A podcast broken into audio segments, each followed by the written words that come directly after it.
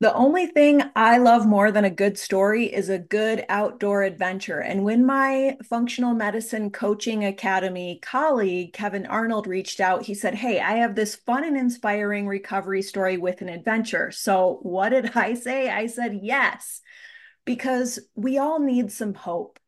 And we are all in some form of recovery. And while Kevin doesn't have thyroid issues, he does have autoimmune issues, specifically MS, which I could see during our FMCA training was starting to have a real impact on his life. So I also had a lot of personal curiosity and concern for Kevin, of course, that made me want to hear how he was doing. And I had no idea the kind of ride that I was in for. So let's dig in.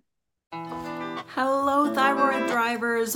Welcome back to another episode of Thyroid Healthy Bites, a weekly podcast dedicated to helping you live well and eat well so you can feel well. I'm Jenny Mahar, your host and the face behind the apron at hypothyroidchef.com.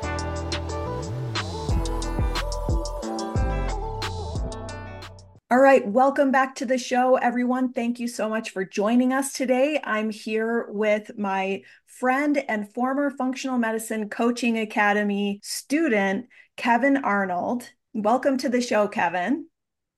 Hi, Jeannie. Thanks for having me. Excited to be here.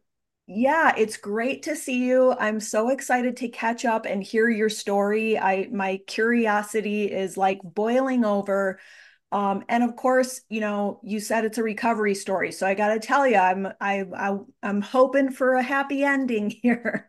um, but before we dive in, I'll tell everybody a little bit about you. Kevin Arnold is a board certified health and wellness coach, as well as a functional medicine health coach, a certified Wahls health practitioner, a certified yoga teacher, a behavior change specialist, and an all around jack of all trades you have a really interesting life, Kevin. I, I want to touch on that a little bit too.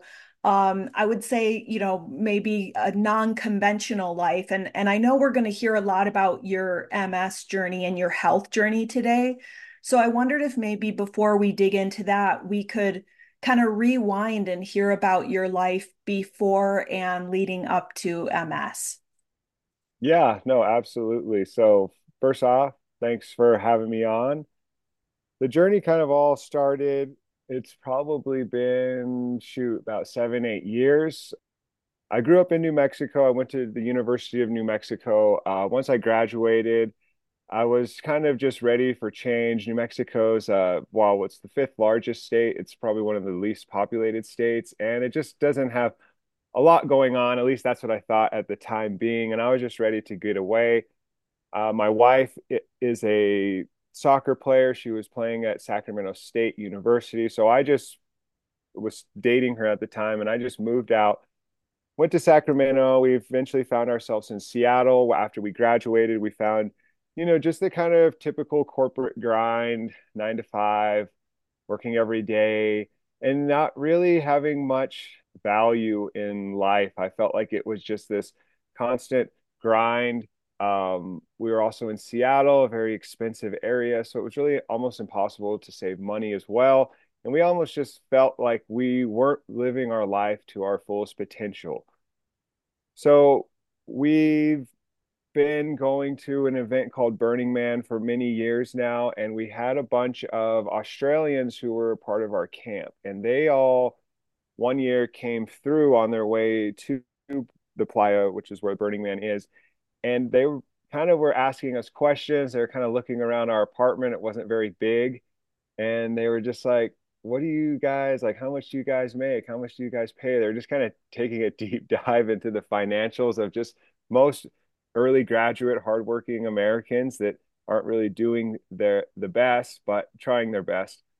And then he kind of just broke it down like you could come out to Australia, live with us, and you would make way more money and you would live in my house and so we looked into it and we were lucky enough that we were young enough we could get work visas so we just we literally found this out and it was like this new motivation we literally sold almost everything we owned to make this happen and we drove back. We moved out to Seattle, right in the biggest U-Haul they rent you, and then we drove back to New Mexico before the trip in basically our cars without anything, just clothes and personal items.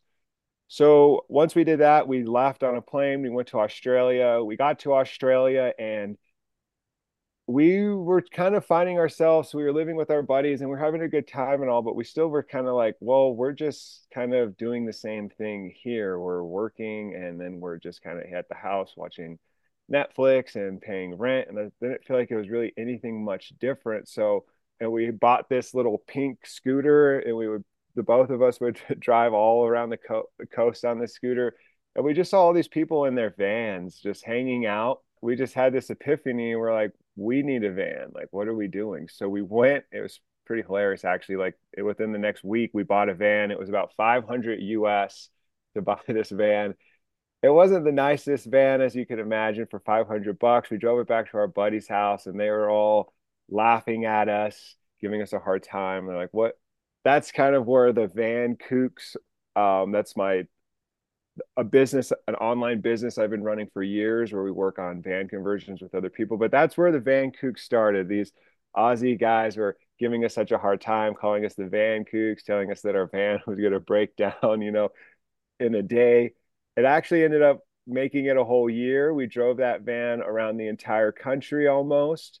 And we just had the time of our lives. And it was the first time ever we had just felt free, just we were still working, but we were living in the van. And the cool thing about Australia was we were making like 30 bucks an hour just being I was a bar back, my wife was a bartender, and we were making really good money just doing kind of ordinary jobs. So we weren't paying rent, we were really just living cheap. And eventually, when our year came to an end, we decided we weren't ready to stop. So we sold the van in Australia. Funny thing is, once we sold the van, it was kind of at the time where everyone's coming in. So we were able to sell this $500 van for $3,000, but we did upgrade it. We put solar panels, a bed. I mean, we made it a home.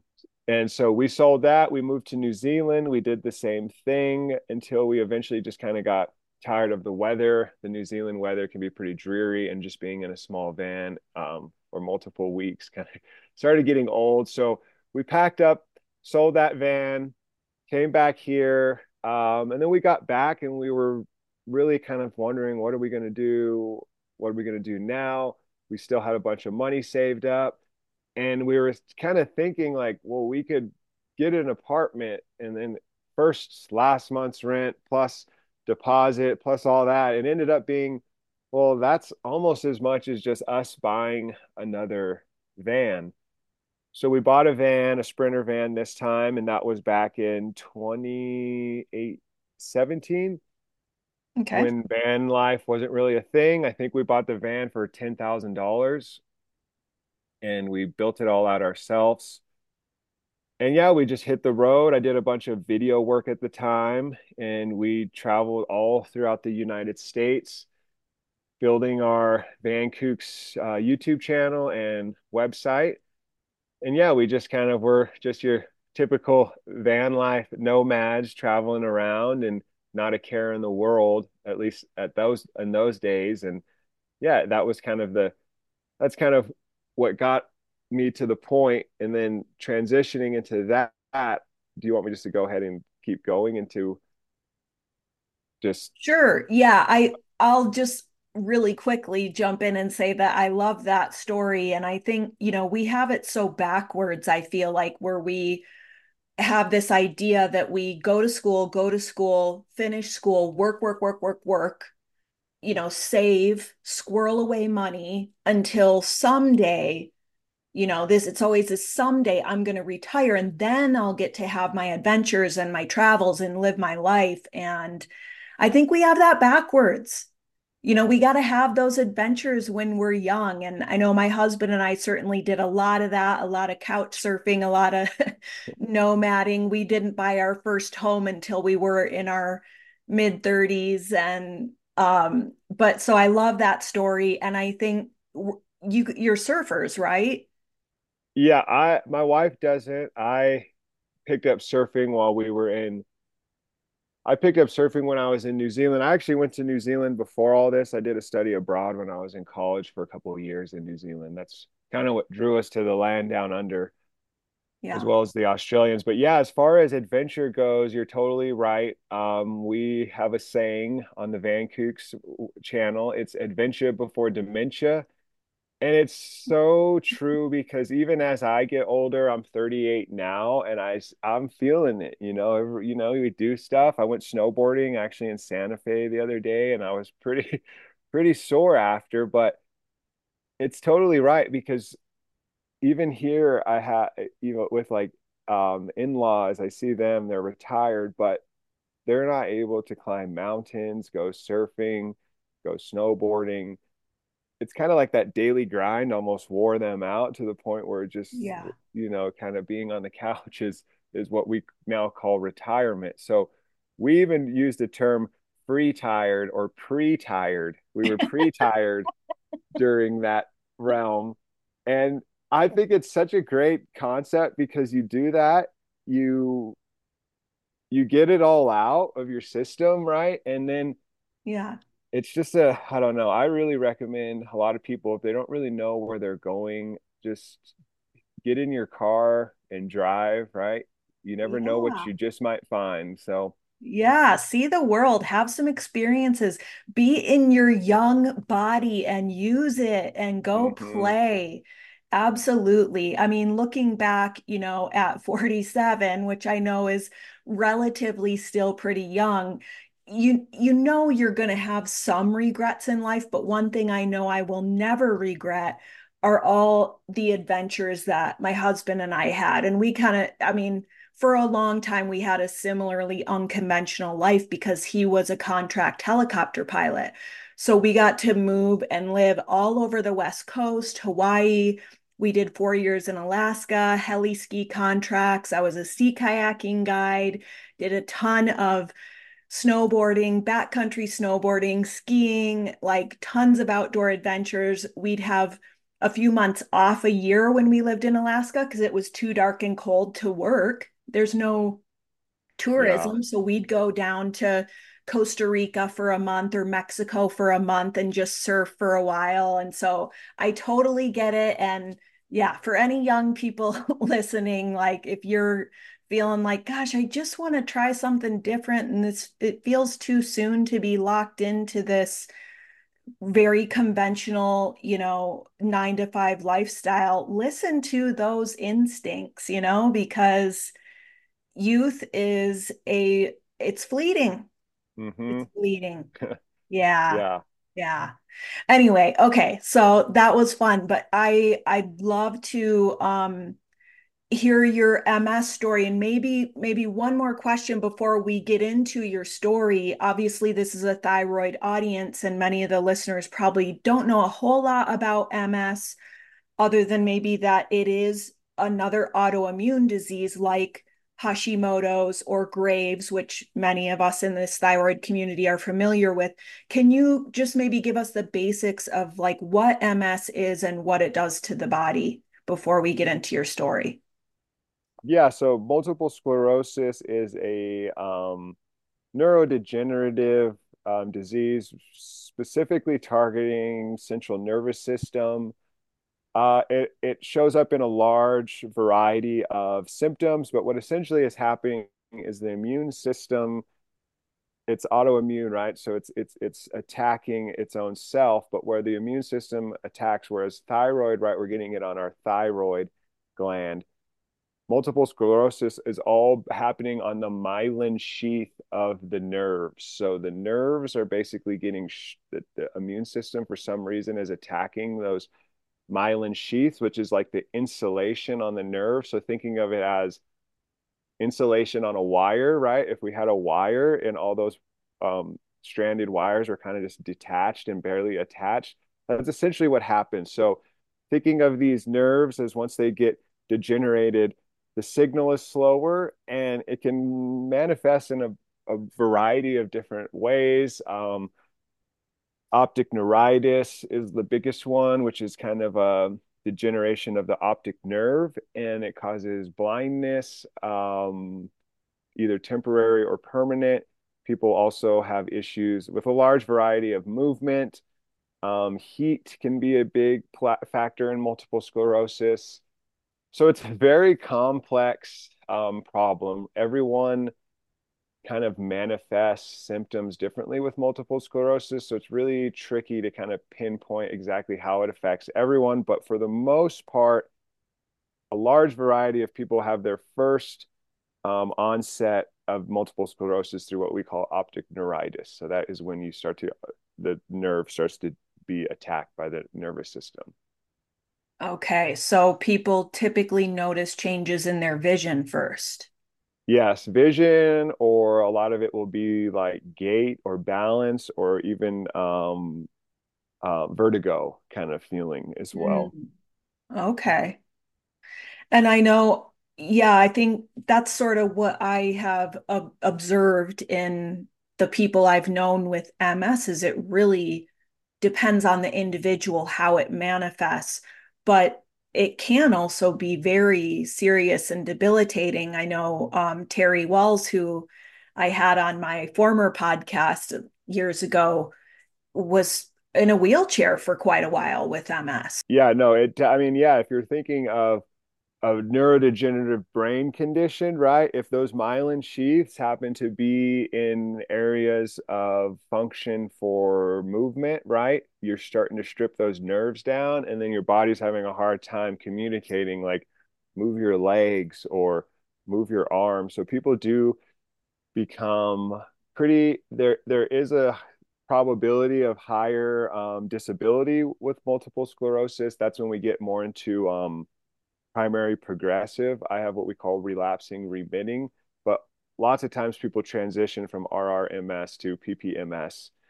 Yeah, it can just be a very challenging, very scary um, condition that I don't think there's a a lot of people have MS, but there's not really a lot of awareness around what it actually is. Yeah.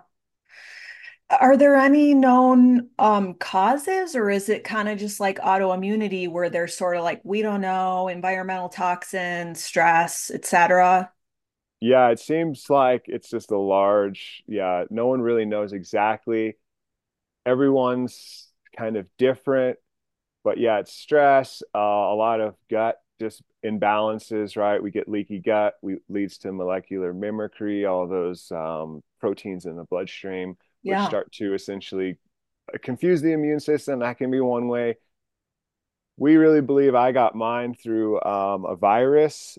Through I was actually in Bend, Oregon, surfing the river. They have like a river wave, and it was a guy even came up to us that day and said, "Man, the water's really low quality. You guys shouldn't even be here." And we were like, well, "How do you know?" and he's like, "You can see there's like all this foam and sometimes there's agricultural runoff and and that same day I had an injury to my ear. The board popped up, hit me in the ear, and then that's kind of when it all started. So it's kind of interesting how it happened for me. Hmm.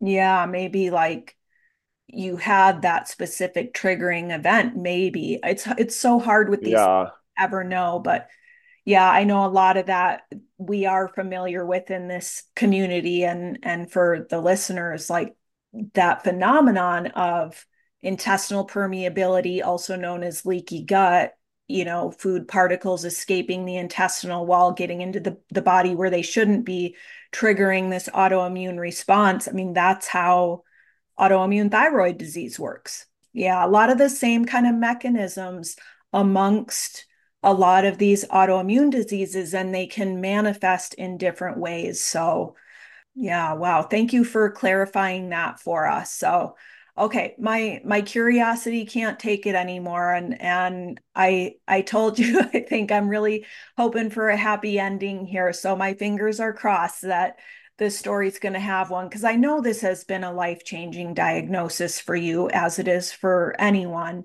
Um, so let's hear about your autoimmune recovery story. Yeah, so um, it all kind of started, like I said, we were we were in Bend, Oregon. It's a beautiful place. Uh, they have a little wave that they've made a, a, a river that they've somehow formed what they call a standing wave on. And we were there, and you can surf on it. You kind of just cut back and forth. It's nothing too crazy. It doesn't sound. It, it's not as crazy as it sounds, I guess, to the listeners. It's kind of this. It's only about waist high. But yeah, I had this issue. I fell. The surfboard popped up. It popped me in the right ear and I was pretty much done after that. It got super swollen and black and blue, and I didn't really think anything of it. And it was pretty bad for couple weeks. And then I started waking up and I was just having the hardest time seeing out of my right eye. And then every day it was progressively getting worse and worse and worse. And when you're on the road, it's really difficult to get health care. I mean, I have health insurance, but that's tip that's technically emergency care outside of your state, and I'm based in New Mexico. So I ended up just get it just got so bad. Um, and the crazy thing was I had to fly to New Mexico anyways to shoot a music video for uh, a, a a band I was doing a project with. And like I by the time I got in, it was so bad I couldn't see anything. I would just I had to show up to this music video shoot. I had no idea what was happening. I was very stressed out, but I just ended up putting on an eye patch and I'm sitting here going, "Oh man, these guys are thinking like we're paying this guy with the eye patch to like film our music video." And it was just super stressful. I got to the point where I just had to like hire on someone else and bring them in and I just kind of sat back in the background and it's really frustrating. You're going through these issues and you're seeing, I would just go to the emergency room and it, there would be instances where they would be telling me, well, we can't get you an MRI because it's not really an emergency. And I'm sitting here listening to this. And I, I finally just told one of the doctors, I said, if you woke up and you couldn't see out of your eye and it was black and you just had this little speck of light coming through it, is that an emergency or is that something that you would just shrug off? And it was almost like I had to put this situation in her so she could almost have some compassion. Mm-hmm. And she mm-hmm. kind of sat there and she goes, You know, you're right. This is an emergency. And finally, I get an MRI. they do the MRI. It took weeks. By the time I get the results back, it was almost too late. You know, the inflammation and the attack had already happened. A lot of times they give people like steroid injections, which can help. Mm-hmm. But they just waited so long with me. It was completely degenerated and the, the damage had been done is what they say. And then all they really tell you when you get multiple sclerosis or any neuro neuro you know brain anything um, at the neurologist me and my wife have a term we like to use that the neurologist loves to do. It's called diagnose and adios. So they basically just say hey you have multiple sclerosis. And then they put together this packet of like pick a card, any card. They pull out all the brochures of the drugs to take. And we just weren't okay with that. That was just something that was almost like, are you kidding me? There's like nothing else that I can do. And they're like, no, you have to take the drugs or you're, you know, it's just going to get worse. And so it was really crazy because what ended up happening is I just said no to this neurologist he would even call my cell phone and be like, "Hey, you need to get on these drugs or you're going to be in a wheelchair." And I'm like, "Is this even legal for you to like call me with like I don't know. I just thought it was so weird to just be almost like and then it, yeah. we even got to the point where we just stopped seeing each other. I basically just said, "You what am I doing here? I come yeah. in here, you tap my elbow with your thing, you tap my knee, you make me follow a light, and then you just say, All right, which one do you want? Yeah, which, which drug which, do you want? Which drug do you want? So well, and the diagnosis, Kevin, that's huge. Like that must have did that just feel like, whoa, what? Eh, eh, yeah. I'm so shocked. Cause I know if that were me, I would have thought, oh, I have a head injury that's affecting my vision, or I just need to, you know. Yeah. I would never have thought, oh, I have MS now. Like, were you so shocked? I was and I wasn't because some doctors were sending me around. They thought I had something called a pituitary tumor, which would swell and cause the optic nerve to get squeezed. Okay. And they said that's something that can be easily removed. And I'm like, easily removed? This is like brain surgery, you know? So I was almost more afraid of having that. Ah. And then as I looked through Healthline and all the, you know, what we call doom scrolling, you're looking and you're like, oh my gosh. But a lot of times it was like optic neuritis was coming up a lot, multiple sclerosis was coming up a lot. And I almost just came to my own conclusion that like this is what it has to be because I just didn't because the the tumor came with like pressure and pain. I didn't really have pain. I just had like no vision. I had a little bit of pain, but yeah, no, it was pretty intense. I was definitely probably the lowest point of my life, right? You're coming off this van adventure, you're having the best time ever, you're surfing these waves in Oregon, and then all of a sudden you're in a hospital in Albuquerque, New Mexico, and they're telling you have multiple sclerosis. I mean, that was within like two weeks' time. So hmm yeah, it was a definite heavy thing. Um, family, friends, everyone was just kind of like, "What? What do you do now?" And some people didn't really think it was that serious. And I remember everyone finally realized it was serious as we went to this I, I got invited to a birthday party with a bunch of the family members. I was so blind at this point. I got into the van and I introduced myself to my uncle, my wife's uncle, who I've seen thousands of times because I couldn't even see, I couldn't even make out what I was looking at. Wow. Yeah, and that was when everyone was like, "What?" Scary, Kevin. Yeah. Yeah. So once we left the neurologist's office, my wife um, is probably the reason why I'm still doing so good. Is she was just like not not having it. She was like, "No way. This is this. There's got to be something different." We found Dr. Wahls' TED Talk, um, and that was kind of the first little seed of hope. And I think when you're dealing with any condition, I think the most powerful medicine is just hope and seeing someone else in your shoes have success or just feeling better, right? So you're almost like all the hope I had was these fake pamphlets of people playing soccer and doing all this stuff. And you're looking at these like these people don't have multiple sclerosis. This is like the dumbest pamphlet ever. And then you see someone like Dr. Wahls and you see her being in this tilt recline wheelchair, and then you see her riding her bike and just being on stage and literally looking 10 years younger, maybe hmm 20 years younger. And you're sitting here going, okay, so we bought the book, we read the book.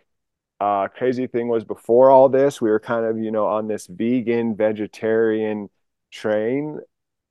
Dr. Wahls is all about this modified paleo diet hmm and that's all we had to hear. We read the book. We, I think we went sh sh full steam ahead. I think I was even eating liver, which is like a huge part of the Wahls' protocols organ meats, hmm simply just because they're so nutrient dense. And yeah, we just jumped full speed ahead on the protocol, jumped on the protocol, and I would say, you know, this stuff isn't instant. You don't just start a diet, a, a therapeutic diet and feel results instantly. But I definitely would say within like six months, I was definitely feeling a hundred, a thousand times better. Nice. Okay, so just to clarify for the listeners, the book was the Wahls Protocol, yeah?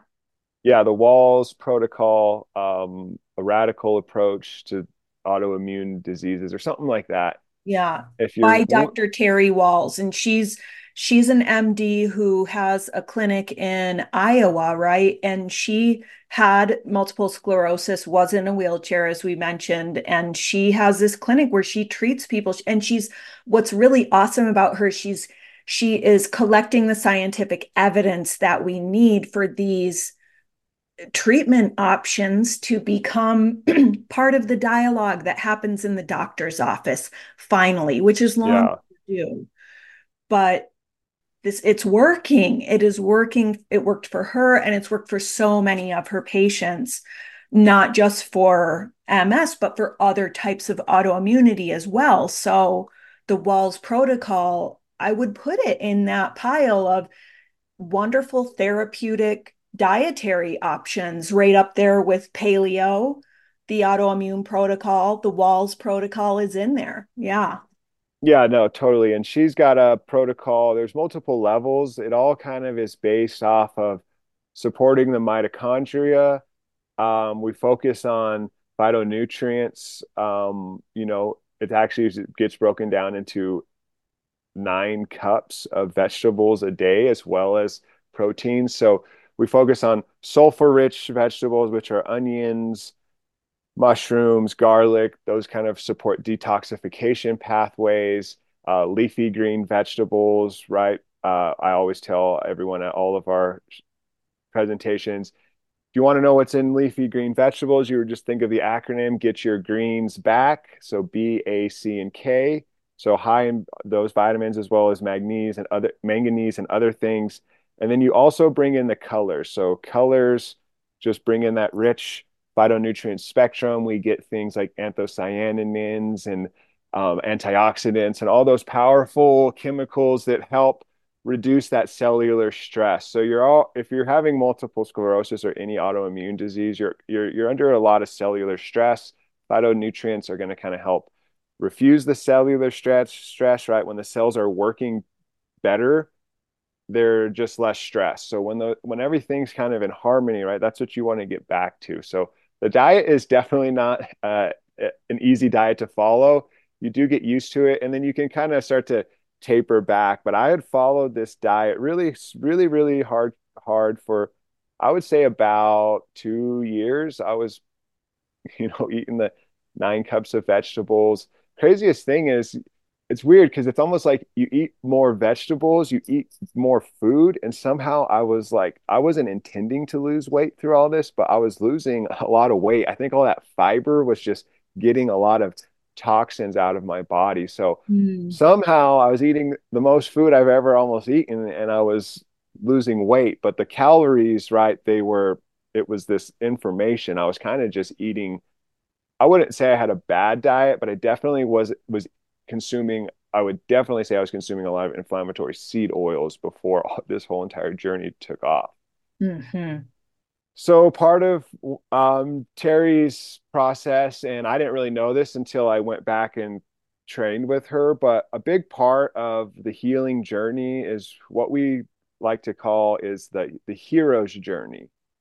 I went on this hero's journey, right? I, I actually was like not going to let this MS stop me. So it actually kind of gave me more. I had all this fear and all these doubts before multiple sclerosis. I think we all do. And then once you get hit with like a heavy diagnosis, you're suddenly like, what was I like so worried about? Like, what you almost can think in your head is never really going to happen, right? We like to tell our clients if you think it and it happens, you experience it twice. So mm-hmm. I was I was almost had more motivation coming out of this. Uh, we started converting the vans and building them and selling them. And then also we just had to almost just technically remove ourselves kind of from society, right? We would just go out in the van, spend a lot of time because we can eat the best food, uh, we can follow the best protocols, but I, I really started to learn if mentally I'm not aligned with a lot of stuff that's you know maybe i'm just stressing about things that aren't happening living in the past living in the future right? Never really living in the present. So that's where a lot of my yoga training came in. Thank god for all of the um, online training opportunities that have popped up through the last few years. So yeah the, it, it almost shifted from yeah we need to eat clean but we also need to live clean and think clean and mm-hmm it, it, it this became this almost this hero's journey. Like we we went off, we left, we kind of collected ourselves. My wife went back to school. She went to Maryland University of Integrative Health. She got her master's in integrated health and master's of nutrition. And then I went to FMCA where I met you. And that was kind of what this journey became. It became a, not so much uh, let's help ourselves, let's also help others. So part of the hero's journey, right, is you go out and you find the boon, like you make this discovery that you that you want to collectively bring back to society.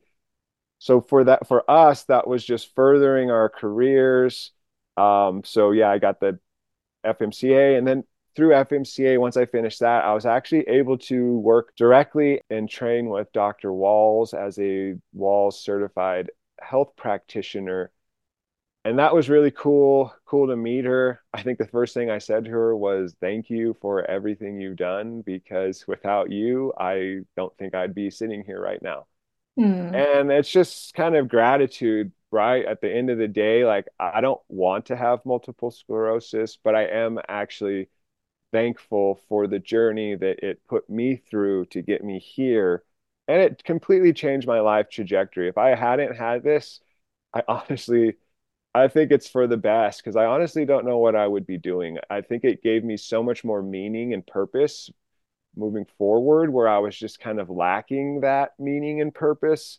I thought I had a lot of meaning and purpose through my travels and my van, but deep down inside, I think just with multiple sclerosis and helping other people, that has just been so much more fulfilling than I could have ever imagined. Absolutely. Amen, Kevin. What a great story. And I can relate to so much of that. I know so many of us, you know, in the FMCA program and so many other people I know, you know, just other health coaches and online friends who are in this space are all there with uh, different versions of a similar hero's journey.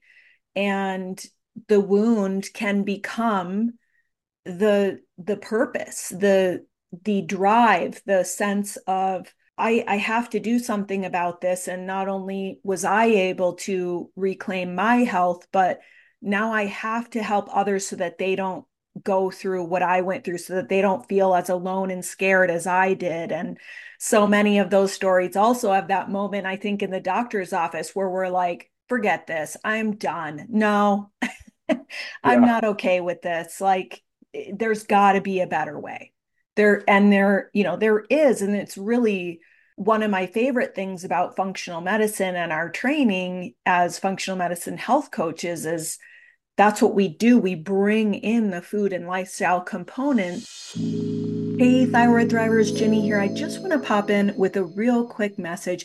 If you're listening to today's show and thinking, I want to get started with this, I want to feel better, I need support, and that is my missing piece, I've got good news for you. I have created the group health coaching membership for thyroid thrivers just like you. It's called the Thrivers Club, and you can learn more about it at hypothyroidchef.com slash membership. When you become a Thrivers Club member, you get access to me, your personal on-demand health and cooking coach a full recipe library of thyroid friendly recipes, including gluten free, dairy free, paleo, and AIP recipes. You get access to an amazing, positive, healing focused community of other thyroid thrivers who get it and who know what it's like to face the unique t- challenges that we face. You also get access to loads of expert resources created not just by me, but by other thyroid experts, doctors, nutritionists, all kinds of brilliant minds in the thyroid space. You also get access to monthly workshops and live coaching calls. And one of the best parts about the Thrivers Club and really where the results happen for people is that you get access as a member to our monthly wellness challenges. These are different every month. We cover a different theme each month. So our workshop will be about a different theme. Our wellness challenge will be kind of centered around a different theme. And those wellness challenges just provide extra inspiration and motivation to make those small but mighty steps that get us where we want to be on our healing journey. Let's find out what happens when you have that support that you need. I'd love to welcome you to the Thrivers Club. If you'd like to learn more, you can go to hypothyroidchef.com slash membership. So check out the Thrivers Club today. Okay, back to the show. That's what we do. We bring in the food and lifestyle component that doctors honestly just don't have the a lot of time to walk patients through so much of that and there also is a lack of training you know they hmm don't get a lot of nutrition training and things like that so Yeah, no, I mean, even with Hashimoto's, my wife has Hashimoto's, and it was the same thing. It was like, like, what? You fixed yourself? Like, I, I don't believe it. You know, it's so Yeah. weird because even like she, they were like, oh yeah, you're gonna have a hard time getting pregnant and all these things, and now she's like four months pregnant, and the doctors are just like, what? Like, Congratulations. Wow. yeah, That's yeah, thank you. exciting. You're gonna So be dad. I think when you hear these things like birds, right, they can almost put a spell on us, right? It's all in here, right? It's no one else is gonna they'll, there'll be help along the way from the right people, but most of the work is going to be done within yourself, right? If you think you can't, believe you can, and you're halfway there, is what I like to say. hmm Absolutely. So much of the journey happens between our ears. Yeah, and I wanted to ask you, you know, the hero's journey. So this is like this literary framework, right? It's like where your your life is like a, a blockbuster movie, and this was created by a writer by the name of Joseph Campbell, and it starts with, you know, somebody, a hero, you, me, the listener, in the normal world. We're thrown into challenges, and there's this call to a journey of self discovery. And on that journey, we inevitably come up against obstacles, enemies. There's all these like steps, right? We approach the inmost cave, we go through this ordeal. It's like the big climax, right? And ultimately, we we return from the journey with the elixir. I guess that's my question for you. What when you think about the elixir, and I know you kind of, you know, hinted at this, in your own words, what is the elixir that you returned from this chapter of your journey with, would you say? I think a lot of it is the food and the just the overall healing properties of eating better and also removing a lot of stuff that's harming us.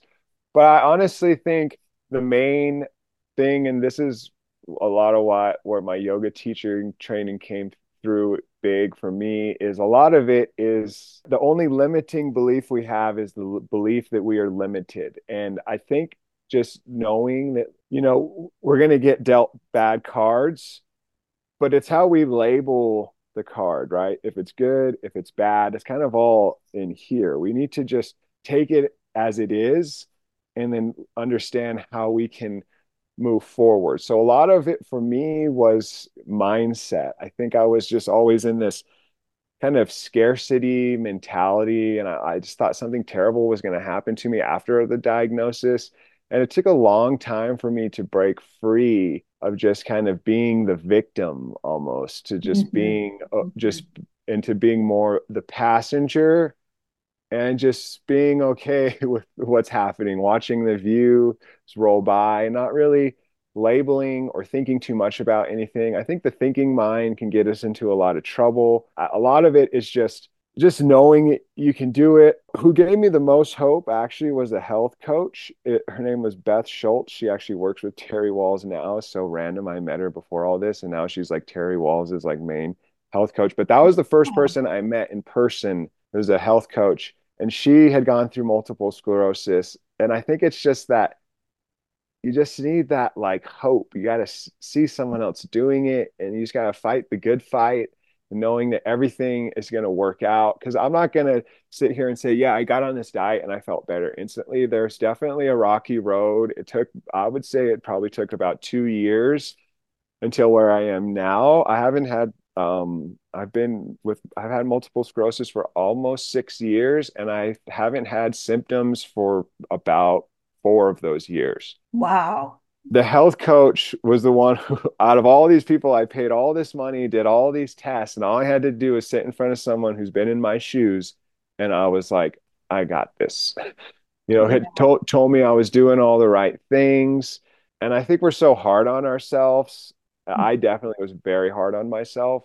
And I think just being okay with what it is, finding contentment in every situation. And I, I think a lot of my personal journey was all really stress related. And once I kind of discovered that, I don't know, I had like huge breakthroughs. So stress, eating well, taking care of yourself, and also just knowing that everything usually works out, right? I mean, we have super lows and big highs. That's just how life goes, but we all collectively go through the same thing and just understanding that we can do it and just, you know, believe you can and you are halfway there is what I always like to say. Yes. I I couldn't agree more and thank you for sharing that and and just for you know sharing your personal story just look this is real life we all have I always think of the uh, everyone's pushing like this wheelbarrow around that's got challenges in it, right? We all have that. It doesn't matter how privileged you are, how you grew up. Everybody's got their wheelbarrow, right? And how are we going to handle pushing that around? What happens between our ears? Are we going to keep our bodies strong? Are we going to keep our minds strong?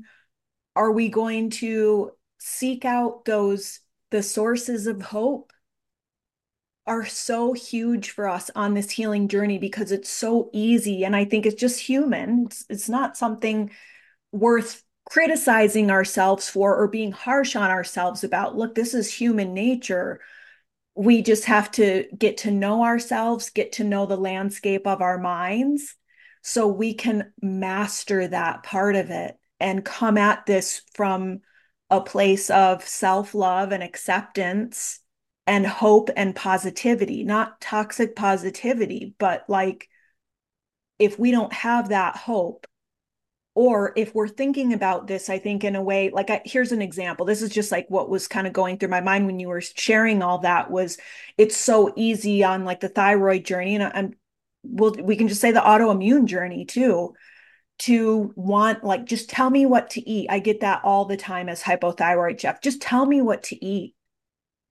And there's this hyper focus on that it's going to be like a diet that you do that's going to fix everything? Or what supplements do you take? You know and hey i love my supplements. I am grateful every day for my supplements. I think of them as my little superheroes that go in my body and like do all this good work in there right?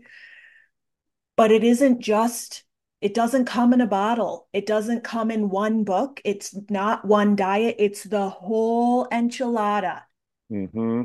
it's the whole thing. It's how we live our lives. It's how our relationships are. It's the thoughts we think.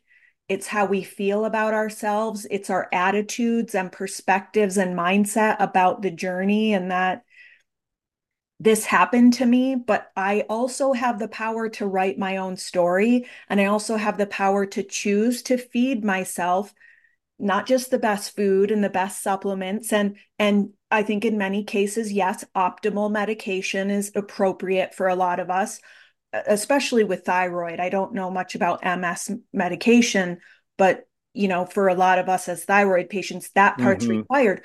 But also feeding ourselves the information, the success stories, the the sources of hope and positivity that give us the will to keep going and to take the next step and the next step and the next step. And what we get is not a quick fix. And I, hey, I wish that was out there. I wish I could just wave a magic wand for everybody and say, here's a formula. It's on my freebie one sheet that, you know, just follow these five steps and you'll be fixed. It does not work that way. This is a lifelong endeavor. But the gift of that is once you really like get into that and embrace it and you're in it and you're like, okay, I kind of, I'm starting to get this and I'm starting to feel better even just by changing the way I think, even just by starting a journal practice or a meditation practice or a yoga practice or whatever it is. And I'm thinking about the foods I eat. How are they nourishing my body or how are they not nourishing my body you know and it's, it's such a mindset and perspective shift and a, it's a whole life shift really that ultimately is a gift mm-hmm. it's a gift and we learn things maybe sooner than we wish we would have had to we you know it is hard sometimes to go to a party or a restaurant and be like wow there's a lot here that I just I know I can't have unless I you know I'm okay with feeling bad hmm afterwards, paying the consequences. I mean, there there are sacrifices, and I don't think either of us, Kevin, would uh, ignore those sacrifices that come with it. But the the things that we've learned about our bodies and about true health and what it really takes to be healthy and stay healthy is it's priceless yeah, I thank you. I'm obviously inspired by your story. Yeah. so No, I mean the sharing food it, and I I know the you know it's so wonderful for the listeners to have these stories of hope too. So thank you. Yeah, and going back, like the food is very important. I think that was my first step. I think I worked on cleaning up the gut. I was definitely having, you know, brain fog and gut brain issues, and that almost helped clear the mind a little more to go to the Mhm. next step. I was villainizing a bunch of foods, but that was early on, and now I'm a little more open. I used to have this crazy strict diet, but I think once we get the gut healthy, right, we can start to reintroduce the foods and just see how they make us feel. But when you mention the wheelbarrow, it's really funny because I, it's like an old Zen like proverb. It talks about this Buddhist monk. He has to do all this work. They make him move it here, they make him move it there, and they say in the end, you know, pushing the wheelbarrow is easy, but thinking about pushing the wheelbarrow, now that's hard. So, That so I love that. Yeah, that's a huge, I say that a lot at yoga. I say coming to yoga and doing yoga is easy, but sitting at home and thinking about whether or not you're going to show up, that's pretty difficult. So give yourself a little pat on the back. You you made it. Yeah, getting yourself to the the yoga class or the workout or whatever it is. Yeah. Yeah. hmm Getting yourself to the grocery store to buy all the veggies and and chopping hmm them up and all that, you know. Yeah, yeah, because in reality, it's not really hard. And I've found so much peace and solace in prepping food. Uh, it's kind of like the little meditation, right? For most of us who really connect to our food, we actually really enjoy dicing and slicing onions after a certain point. Yeah, absolutely. Oh, I so agree. As a chef, I'll never forget I did a apprenticeship with a a wonderful chef in Seattle, Chris Keff, who's the chef at Flying Fish. You might know that restaurant, haven't been in Seattle. And she's a Seattle icon and a hero of mine. And I remember I was sitting with her one day. We were, we had just like worked a shift and and she, I was kind of interviewing her, like, what do you tell me what you love most about food? And she said, the comfort of cooking it was a kind of an epiphany for me because you think of cooking as work. And that's something I hear all the time from my audience too. Well, give me some recipes for somebody like me who hates to cook. I don't like to cook. I don't like to chop. I don't want to do dishes. I just don't want to do all that. And well, it's like, sure, I can, here's some easy, low maintenance, simple recipes. And I think we have to also meet ourselves where we are and make it doable for us in the long term, I think it's sort of the ultimate goal to make peace with those things like doing the chopping and doing the dishes and preparing the food. It's it's it's a ritual for me now and I absolutely feel that like the comfort of cooking, the comfort of here I am in this moment preparing a meal to nourish myself, my son, my husband, you know, the dishes are part of that I don't Yeah, and have to be thinking about other things. I can just be in this moment. I I completely think differently about it now. yeah, it's also like I, we have the same problem, and we always kind of come back to the same thing is, you know, we get to cook with all these vegetables. Like if you just think back to even our grandparents, our ancestors, not even far ago, getting food was a blessing and it was very hard. Now we just get to eat cacao from Peru and all, you know, goji berries. And it's just all right there a half mile down the road for most people. And I mean, we get to do that. And, you know, if you dive into history, humans struggled for a long time just to get meal on the tape on the table. And now, you know, we just get to go open up our wallets, buy the food and bring it home. It's so much it's it it's a blessing. And if we start to think of everything of life as more of a blessing than a curse, I think that's just the mindset that kind of helps healing too as well. You got to have this you got to be almost living in the moment in positivity because if you're negative, it's just going to kind of bring us all down. Right. Yeah, and that's one thing we learned in our FMCA training is the power of you know positive psychology and I especially like one of the simplest takeaways something people could do right now just practicing gratitude. Mm-hmm. And that's a great example. Yeah, gratitude for how easy it is to get food. I yeah. mean, it's incredibly easy, but of course, everything, you know, it's relative, right? And we live in this time where it's like, oh, it just takes two clicks to do this thing. Two clicks, why not one? You yeah. know, I mean, we're so we live in a, a time of extreme convenience. But oh my gosh, obviously, you and I, we could go on and on. I have so enjoyed talking to you, Kevin, and all your nuggets of wisdom that you've shared with us today and your story.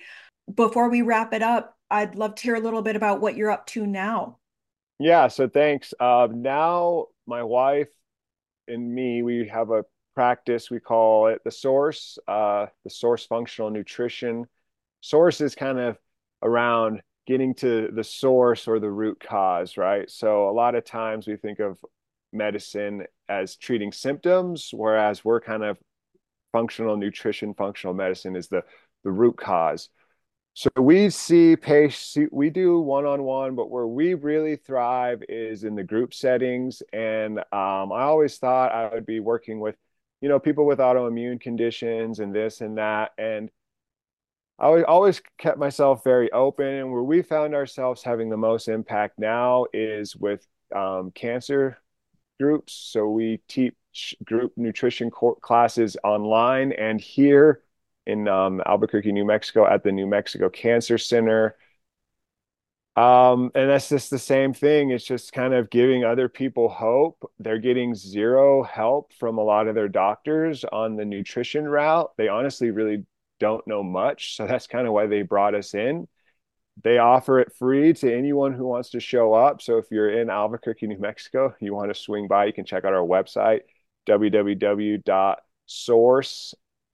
F as in Frank, N as in Nancy.com, and you can find our schedule there. But yeah, I think we do these group programs. I never thought I'd be running all these group programs, but I actually really love it. So I found that you can reach a lot more people in a shorter amount of time. And it's really cool. We just finished our first year.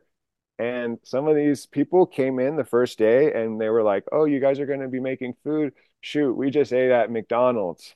Now they're like, sending us pictures of the recipes they make. We recently walked them through gratitude journaling and tiny habits. And it's just been cool to see the impact of just this one class once a week and the impact it's had on people and just the overall community. So, very cool. That's awesome. Yeah, the power of the group is amazing. I'm I totally share your passion there and that's I started a group health coaching community called the Thrivers Club in 2023. We we're just coming up on our one year birthday and it's just been amazing. You know, I'm there to facilitate, to create space and to also educate and inspire and like create opportunities for people to do the work and here's the recipes and here's a we're going to do a wellness challenge together and all of that. But what gives me the most incredible warm fuzzies in the about the thrivers club is the way all the other members are encouraging one another and lifting each other up and cheering each other on. It's it's so incredibly powerful. It's scientifically proven the statistics about these like group health coaching communities are incredibly positive and powerful so that's awesome important work um, source functional nutrition at sourcefn.com i'll put that uh, those links in the show notes as well. And are you, where are you most active on socials, Kevin?